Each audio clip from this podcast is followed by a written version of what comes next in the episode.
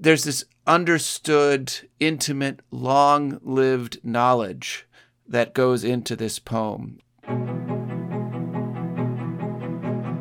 Hello, I'm Abram Van Engen. And I'm Joanne Diaz. And this is Poetry for All. This podcast is for those who already love poetry and for those who know very little about it. In each episode, we read a poem, discuss it, learn from it, and then read it one more time. And today we're going to read one of my favorite sonnets, Shakespeare's Sonnet 73. Joanne, would you read this poem for us? Yes, I will try to. I might get a little weepy, but I'll do I'll I'll try to restrain myself. I love this poem too. Okay. Sonnet 73. That time of year thou mayest in me behold, when yellow leaves, or none, or few, do hang upon those boughs which shake against the cold, bare ruined choirs where late the sweet birds sang. In me thou seest the twilight of such day as after sunset fadeth in the west, which by and by black night doth take away, death's second self that seals up all in rest. In me thou seest the glowing of such fire that on the ashes of his youth doth lie, as the deathbed whereon it must expire, consumed with that which it was nourished by. This thou perceivest, which makes thy love more strong, to love that well which thou must leave ere long. Mm. It's just so good. Why do you love this poem so much? Why are you drawn to it? well, there's a few particular images that just kill me every time. So, this idea of bare, ruined choirs. Choirs can be, of course, singers gathered together singing, but they're all, that's also the name for the architectural structure at the front of the church where the choirs actually sing. And so, what he's imagining here is, is the trees as a kind of Gothic cathedral that has gone to ruins part of it is just the imagery, and then of course part of it is is the way that this all turns in the end, not to a kind of overwhelming melancholy, but instead this sort of surprising twist. All of this actually makes your love stronger. I just get a little weepy when I think about that. yeah, me too. It, it, I really do. You know, I taught this I made I attempted to teach this poem in class yesterday and I I had to catch myself a couple of times because it's very emotional. And anyone who perhaps loves someone who is in the autumn of their life or perhaps any of our listeners who are in the autumn of their lives this is a particularly poignant poem because it really makes you think about how just how the body changes and what is left of us as we age. It's it's very poignant and powerful. Yeah, and actually, it reminds me of an episode we just did a, a, a couple weeks ago, Rafael Campo's poem "Primary Care," because there too you get this sense of aging, but it's not just sort of depression. Oh, woe is me! I can't be as great as I was when I was young, or whatever. There is instead this sense of a kind of love and tenderness for the body as it ages, and also a sense of growing intimacy, growing knowledge. Maybe we can just get right into the the weeds of the poem and, and see how it works because there's so much here. It's a very accessible poem. There's a certain simplicity to it. And maybe we could just talk about the, the structure of it for a moment. When I say simplicity, all it's saying is when you see me, you may behold something autumnal in me. And then in the second quatrain, it just says, In me, let me describe further what you might see in me. And then in the third quatrain, it further describes and adds to what you may see in me. And then there's the turn, which, as you say, confirms that despite what you see in me, you are still willing to love me in the way that you do. And that's it. That I mean, if you were really to just bring it down to its bare bones, but there's so much complexity in each of the sections of the poem. Just so our listeners are all on the same page, a quatrain is these four lines, and these four lines have their own rhyme scheme, A B A B usually. But in each of them, they allow Shakespeare to isolate a kind of image. So the first four lines, the first quatrain, the image is seasonal. So we we've gone into the autumn of life life, and the and the speaker is kind of remembering spring. Uh, the second quatrain, the image switches to the idea of a single day, and here um, he positions himself at twilight, and he's looking back not all the way to dawn or noon or the beginning of the day, but in fact, just to sunset. And then suddenly you get this rather dramatic change. The third quatrain, now the, the primary image is a fire that is glowing on the embers of what it once was. Uh, and then fi- the final couplet turns all of that to this sense of, in fact, for all of these reasons, you love me all the more. That's great. Let's look at that first quatrain for a minute. That time of year thou mayest in me behold, when yellow leaves, or none, or few, do hang upon those boughs which shake against the cold, bare ruined choirs where late the sweet birds sang. Now, line two, when yellow leaves or none or few do hang. Now, it should read, if we're thinking about logic, when yellow leaves or few or none do hang, because you think of all the yellow leaves of autumn, and then slowly they vanish from the branch, so there's a few left, and then there's none left. But he says, when yellow leaves or none or few do hang. What do you think of that little thing, that little change he makes there? I like that. I like that too. I mean, it, it it's out of sequence, as you say. Yeah. It gives you the sense that he's kind of scanning these trees, and oh, the yellow leaves are gone. Oh, actually, there's a few left over yeah. here. you know, yeah. there's this there's this sense, but also it gives you this sense. I mean, if we're t- thinking about what the image represents, it gives you that sense in which, yes, I've entered into this older age. Yes, I'm in the autumn of my life there are, in fact, still leaves still hanging. What's beautiful too is that leaves here can mean, of course, leaves on a tree. It could also be leaves as in the page of a book. So if this is a mature poetic speaker who's in the autumn of his life, perhaps he's not only commenting on perhaps some physical deterioration, but he may also be talking about his creative powers. And perhaps if he's speaking especially to a younger you, um, a younger addressee, um, maybe he's starting to question whether his leaves, which are full of poems and plays, have the same power that they once had. There's an expression of the powers that once were, where late the sweet bird sang. There's a sense in which, yeah, these these leaves were alive, and my writing was alive, and yet in the very writing of the poem, if we're if we're using those yellow leaves as the yellowed leaves of a manuscript, in the very writing of this poem, he's making a kind of song. Yeah. And so there's a sense in which he is still singing in the very act as as he's remembering the way in which he once sang. Oh, that's really nice. Yeah, so that even in the production of the poem, the poem itself is like one of those few yellow leaves. yeah. You know, there's still a, a, leaf or two left in him. And then we turn to the, the next quatrain, where again, now we start with in me. So we get the phrase in me, in me, in me in each quatrain. It's interesting because so much of this is interior. Basically, you would need to know somebody very well to see these things. There's this understood, intimate, long lived knowledge that goes into this poem. So, Joanne, when we come to that second sonnet and this day in which they have known each other intimately, and there's this sense in which they've known each other all day long, and now it is twilight. He's looking back to, to sunset at best, but it's still twilight, and then he's looking forward to the thing that's right past twilight, which is this black night that is right around the corner.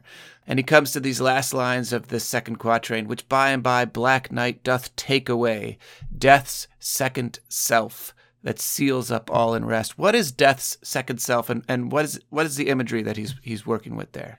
Well, it sounds very grim and macabre, right? This allusion to death, and it is.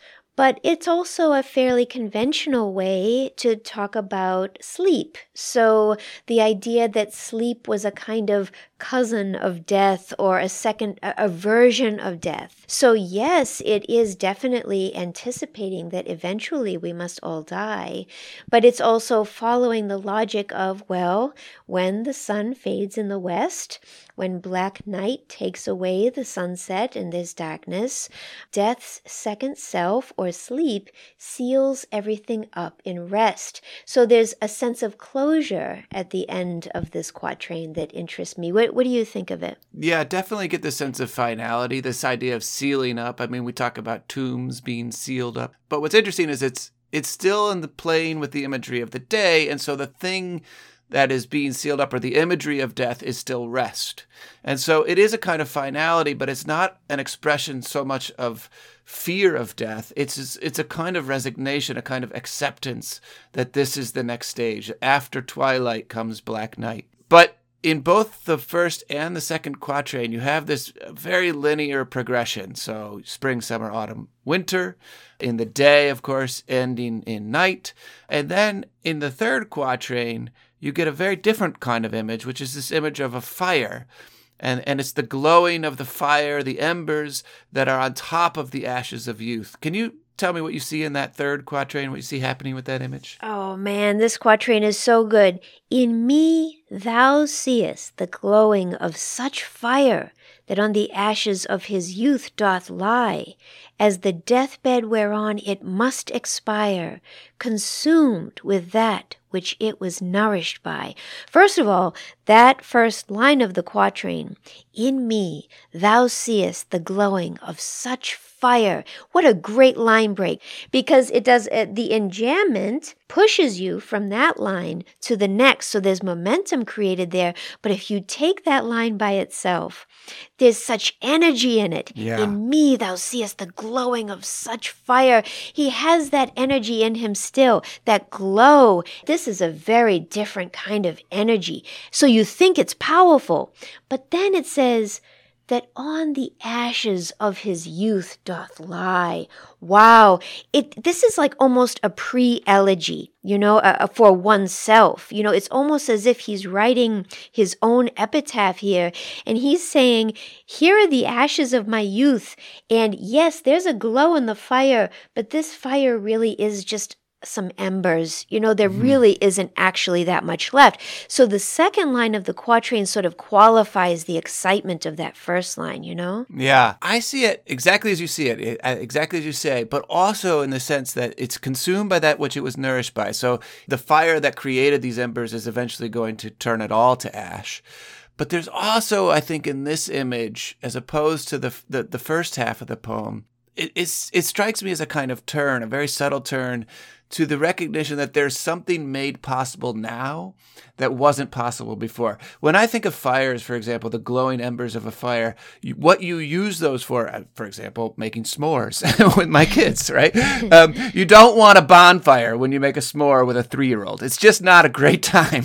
You're mostly afraid uh, that they're going to burn their eyebrows off. Yeah. But, but embers, the glowing of such a fire, um, that makes other things possible. And, and there's a, a sense in the glowing embers. When I sit out camping and it gets to the point of the glowing embers, it's also the time when people start talking a little more softly. Oh. They lean in a little bit more closely. There's a kind of intimacy. So bonfires are great. You wouldn't want a raging bonfire all the time. There's a, a glowing ember of a fire. There, there's a kind of life to it uh, that is specific to it, made possible by the bonfire that came before, but making other things possible now. And this is an old couple. They have grown old. I get the the sense of a couple that has grown old together that can see in these glowing embers all the memories that made them possible, and that creates a new form of intimacy made possible only in this sort of way. Oh my God, I don't see that at all. I see the older poet speaking to his object of desire that perhaps he spoke to elsewhere in the sequence of, of sonnets.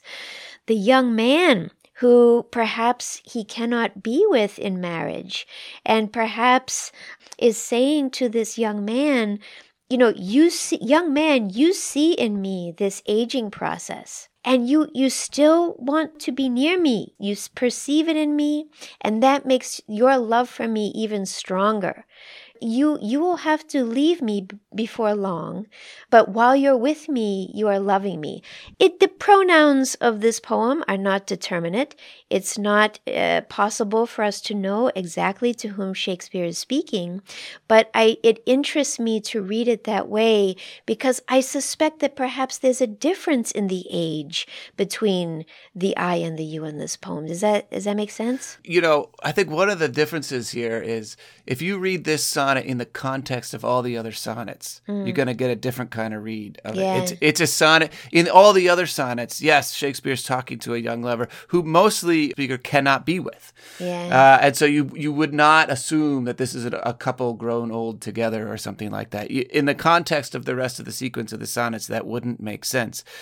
But if you lift this sonnet out, I, I can't help reading in this. I can't help seeing in this by itself as it stands there this idea that in the glowing of this fire, in this aging process, in this autumn, in this twilight, this is the very thing that makes your love grow stronger. But I, I grant you that I can only get that that out of it if I take this sonnet and and and forget all the other 150 what odd sonnets that he wrote.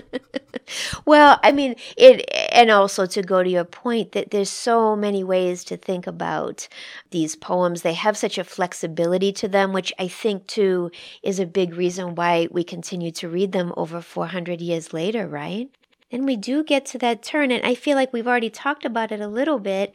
This thou perceivest, which makes thy love more strong, to love that well, which thou must leave ere long what a beautiful turn or volta we have here. Beautiful way in which those final two lines, they're the only rhymed couplet in the poem in a Shakespearean sonnet, and they really anchor the turn and really uh, create a connective tissue between strong and long. And it, it seals the deal, which is what a couplet ought to do, by starting with this, right? So you've got these 12 lines, these three different main images, and then you start with this word this. This meaning summarizing all the 12 lines that become all of this, this thou perceives.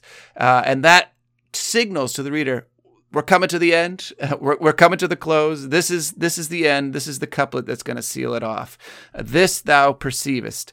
And there's a kind of almost surprise to me, anyway, in that idea of more strong. You you might expect it to say, you see all this aging happening, Yeah. and all of this perception of it make make you turn away. But instead, it does precisely the opposite. It makes your love more strong.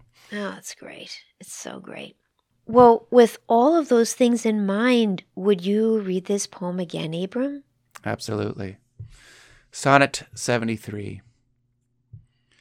That time of year thou mayst in me behold, when yellow leaves, or none, or few, do hang upon those boughs which shake against the cold, bare ruined choirs where late the sweet birds sang. In me thou seest the twilight of such day as after sunset fadeth in the west, which by and by black night doth take away, death's second self, that seals up all in rest. In me thou seest the glowing of such fire that on the ashes of his youth doth lie, as the deathbed whereon it must expire, consumed with that which it was nourished by. This thou perceivest, which makes thy love more strong, to love that well, which thou must leave ere long. Oh, that's so beautiful. To learn more about William Shakespeare and this sonnet sequence and sonnets in general, please visit our website at poetryforall.fireside.fm. And you can subscribe to Poetry for All wherever you get your podcasts. And remember to follow us on Facebook, Instagram, and Twitter. And Abram, I believe in our next episode we'll be focusing on a poem by your colleague Carter Revard. Is that right? That's right, Carter Revard, Osage. We're going to be turning to one of his poems. He was a medievalist in the WashU English department, and he wrote some incredible poetry, and we'll be doing one of his poems for Indigenous Peoples Month. That's next. Okay, thank you for listening. Thank you all.